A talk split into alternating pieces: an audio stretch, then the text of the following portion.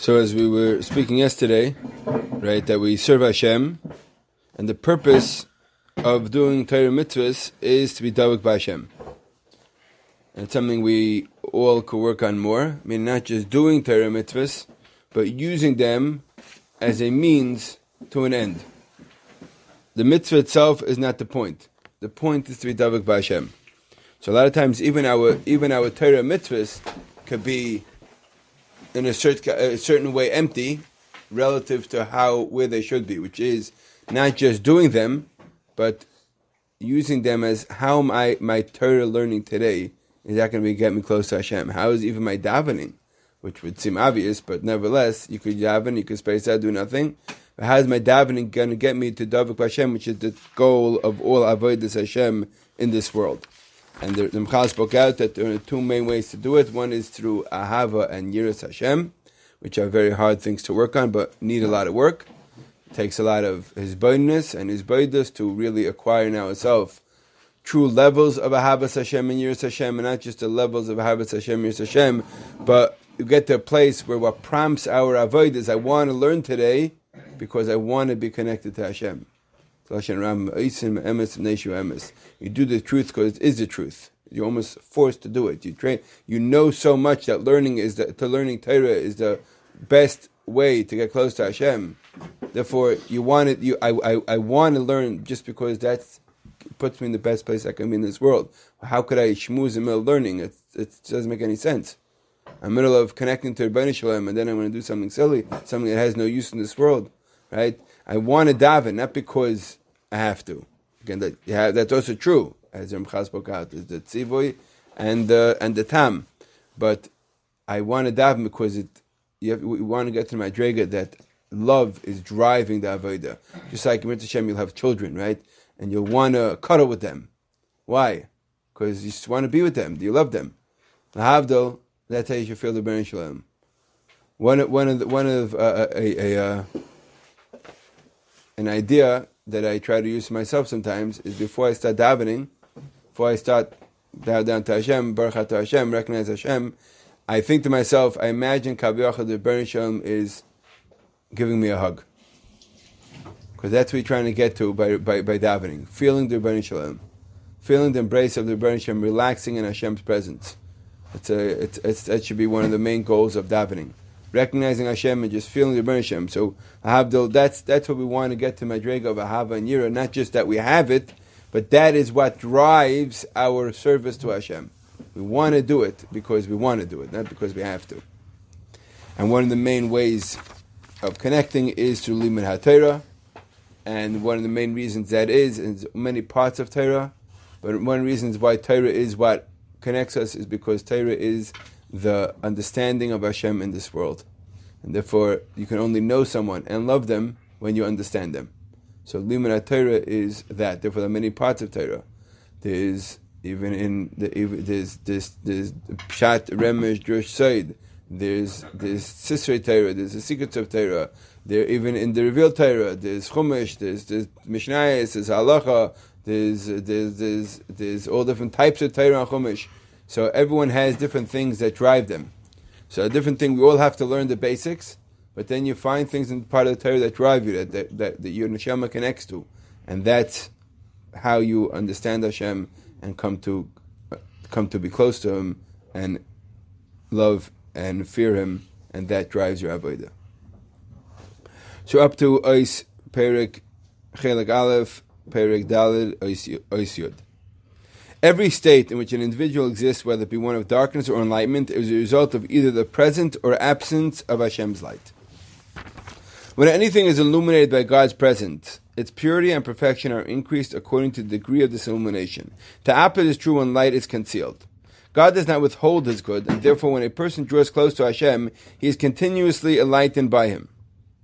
Is only when an individual does not bring himself close to Hashem that he is deprived of light. This deprivation, however, is not due to the recipient and uh, is due to the recipient and not to God. This is a very important idea that the Ribono Shel Olam is always mative. Ribono Shel Olam is always there, is always shining Kaviyachal. But and we can either take off the cover, our own cover, and allow him in or not. Right? The way we do our various usually is by sending Hashem out Kaviyachal. Right? If you want to watch a movie for three hours in your room, if you have that's right, you decided that you want to, you know, improve your life that way, right?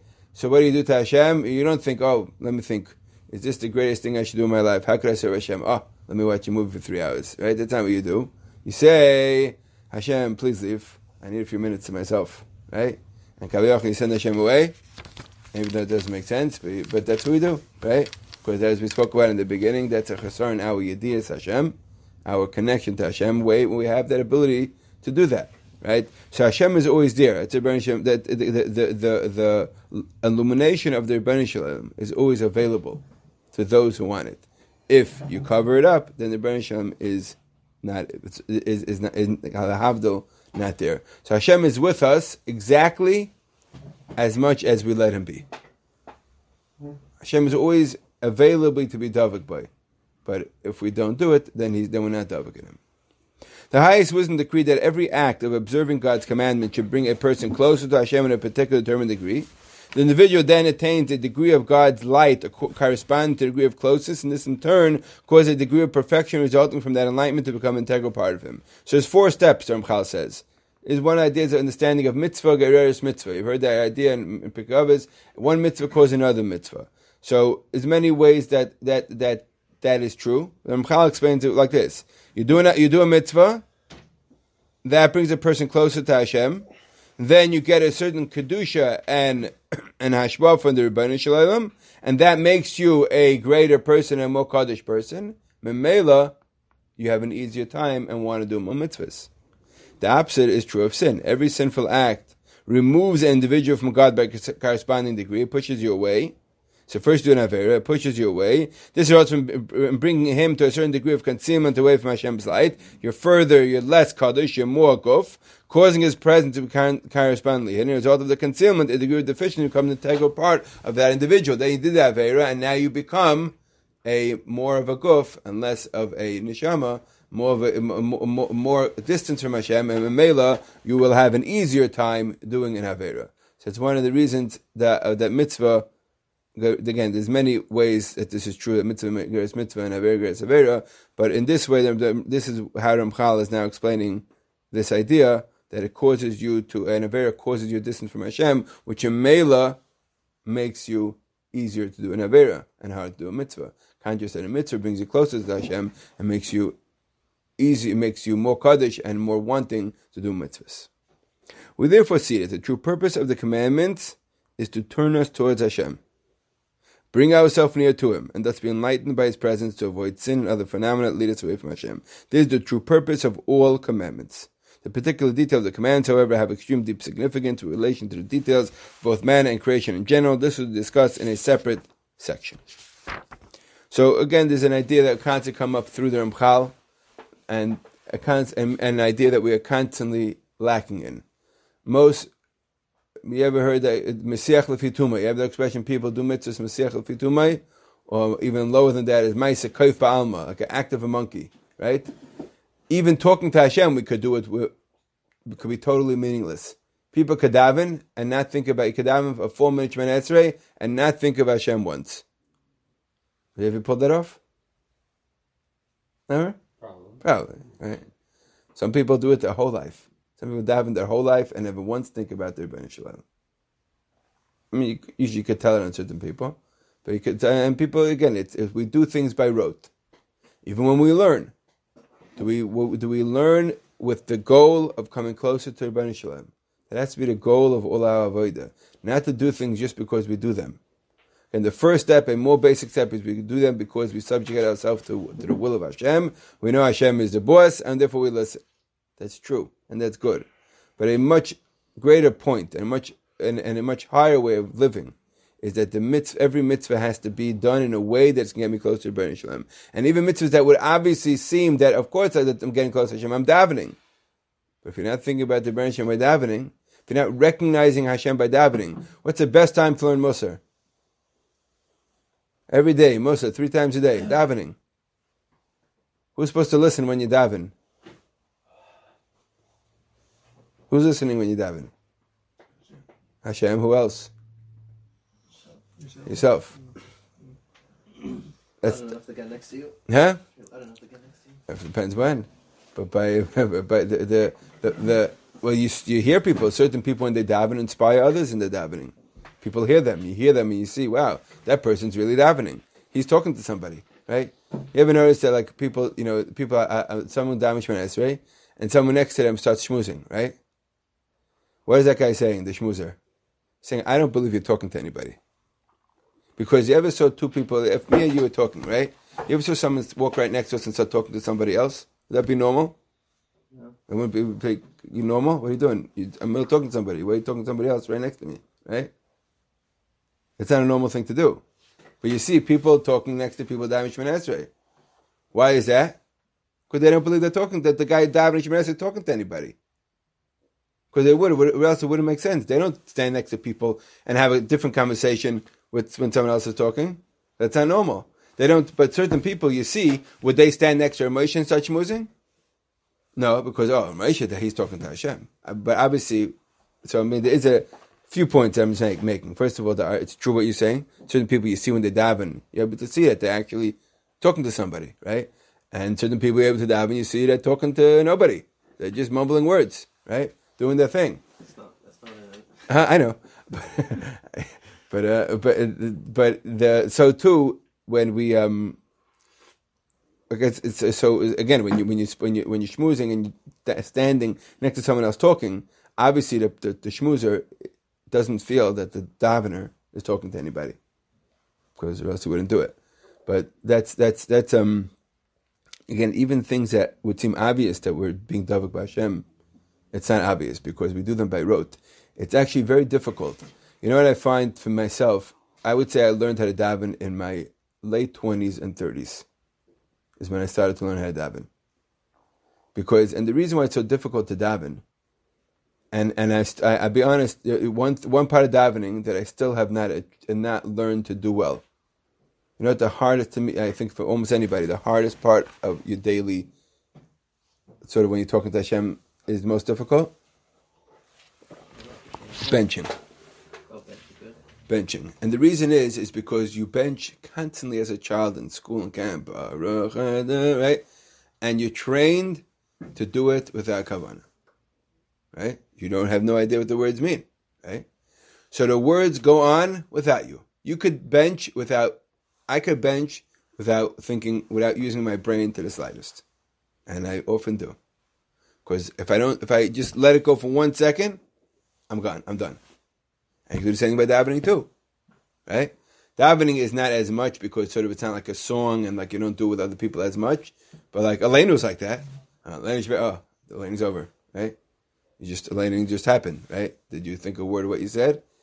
But so things that this is a, question that the Sefer called Cheshbon Nefesh.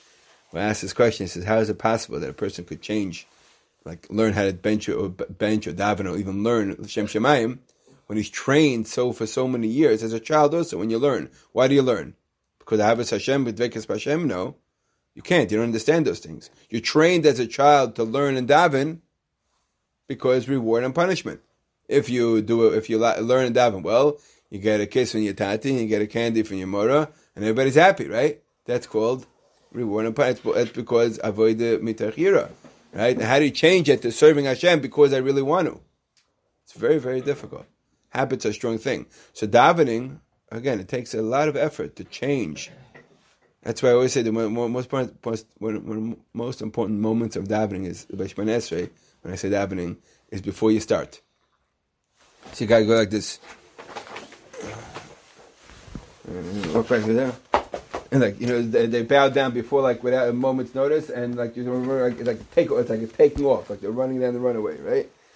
and they didn't again they didn't think for one second anything about God. And it's hard to because of habit. So what you, what you do is the, one of the most important moments of Shemon Esrei is before you start.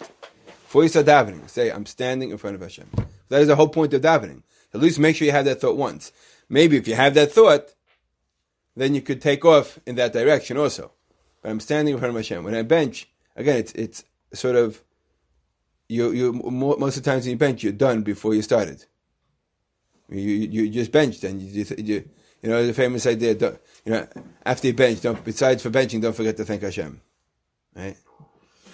Because sometimes you bench it, it, it, it, Pashit was meaningless. They didn't have one word of Kavana. Again, it's it, partly it's work, it takes work, but it's, it's based on habits and all that. So you have to recognize that in order to know how to overcome it. Okay, let's move on. so this is the end of Perik Dalid. Now we go on to Perik Hey. Bechelke Habria Umatzaveim, whereas he teaches the, the spiritual realm. Creation in general consists of two basic parts, the physical and spiritual. The physical is that which we experience with our senses, and this in turn is divided into terrestrial and celestial. The celestial includes as such heavenly bodies as the stars and their planets. Those are things that we can use one of our five senses, senses to experience. We can see them. The terrestrial, even things that we can't see with the naked eye, but we can see them. We can look at, uh, we can see uh, telescopes. We can look at microscopes. We can see things. We can even see, you know, recognize, you know, you know, sound waves and things like that. Those are things that we can sense to some degree with our senses. The terrestrial includes everything in the lower sphere the earth, water, atmosphere, and every detectable thing that they contain. The spiritual consists of all entities which are not physical and which cannot be detected by physical means in any way. This in turn, these in turn are also divided into two categories the souls and transcendental beings. Souls compri- comprise a class of spiritual entities created to be put into physical bodies, to be joined and strongly bound to these bodies, acting upon them in order to perform various functions in them at different times. Transcendental beings are going to be, well, you can go into that, that's like koiches and malachim and things like that. Souls is, meaning in the olam of ruchni, of, of created spiritual beings. Right? Not talking, we're not talking about the Rebbeinu here when we talk about spiritual. Why? Because we're talking about things, beings that were created by the Rebbeinu so there's the physical world that was created and the spiritual world. In the spiritual world, there's two separate categories, neshamas and everything else. The reason why neshamas are different, because neshamas were given the special role of attaching to the physical. And that's what differentiates neshamas from everything else spiritual. The neshamas have ability to become attached, become, become one with the person himself. Right?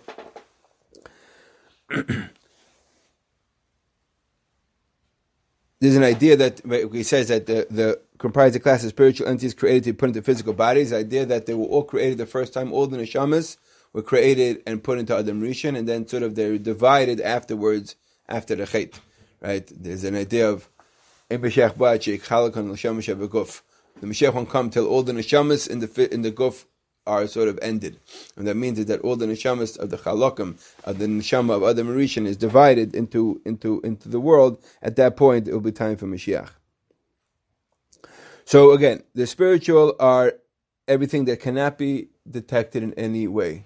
There's a, there's a story of, uh, you know, that, you know, there's a, a surgeon who said that he took apart a, a, a cadaver, you know, every single part, and he was not able to find the soul. And that this is true. You cannot. But the soul is something that is completely spiritual, cannot be felt with any of our senses.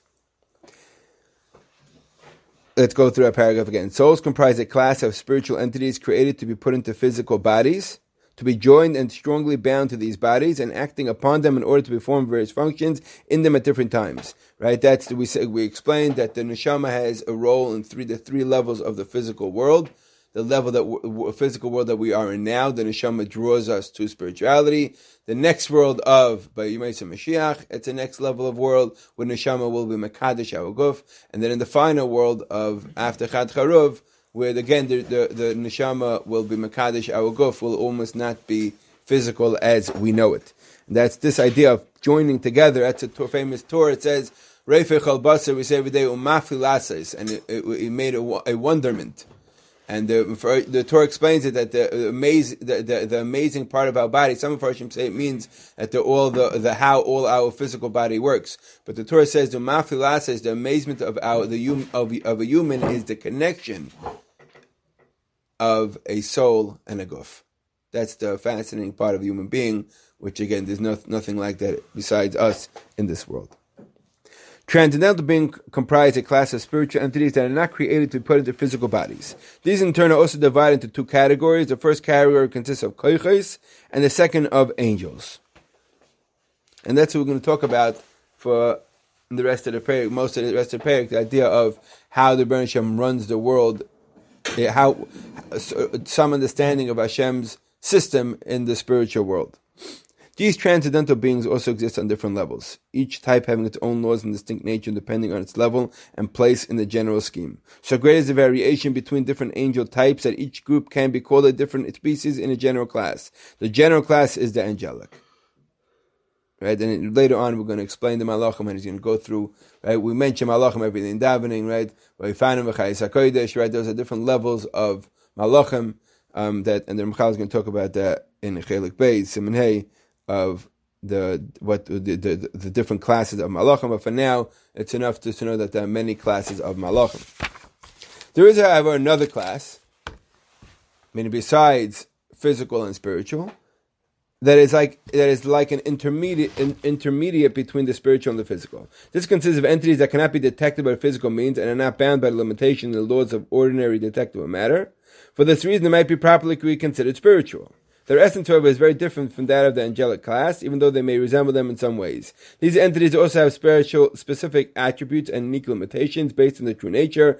These they are therefore considered a separate class, namely that of shamans, uh, of shadim, or what we call in English demons.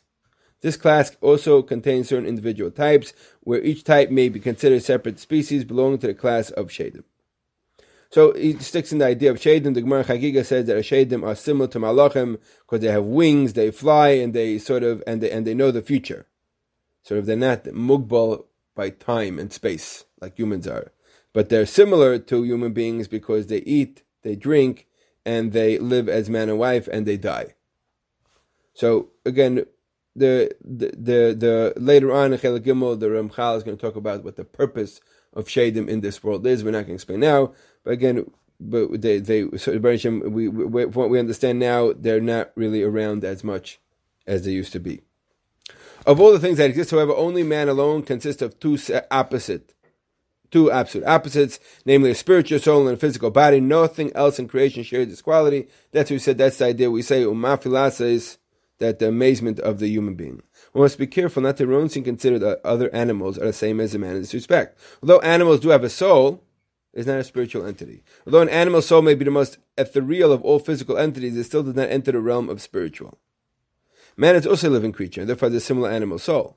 Besides this animal soul, however, man has a higher soul. The higher soul the higher godly soul is a separate entity, completely different from the body and far removed from the physical. Alone by virtue of God's decree is the higher soul able to reside in man's physical body for the purpose outlined in previous chapters. So even though there's something called a a neshama, um, a, a, a, a, nefesh bahamis, it's called the animal soul. Right? If you look at two animals, one is dead, one is alive. Are they physically different?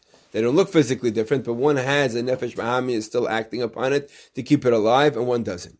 We have a nefesh bahamas also. That's what keep. That's a life force. That's not when we say the neshama. That's not what we're talking about. The neshama. That's that's a physical sort of the battery, sort of without any without any physical battery that keeps us going. But the Ramchal does not consider that a spiritual entity. It's sort of even though it cannot also cannot be felt in a certain way. I guess in a certain way it can be because when a person alive or dead can be felt.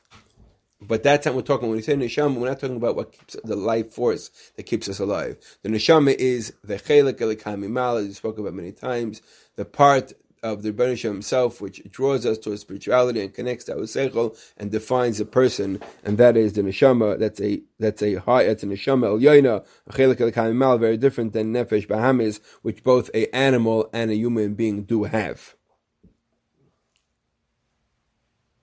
Okay, let's stop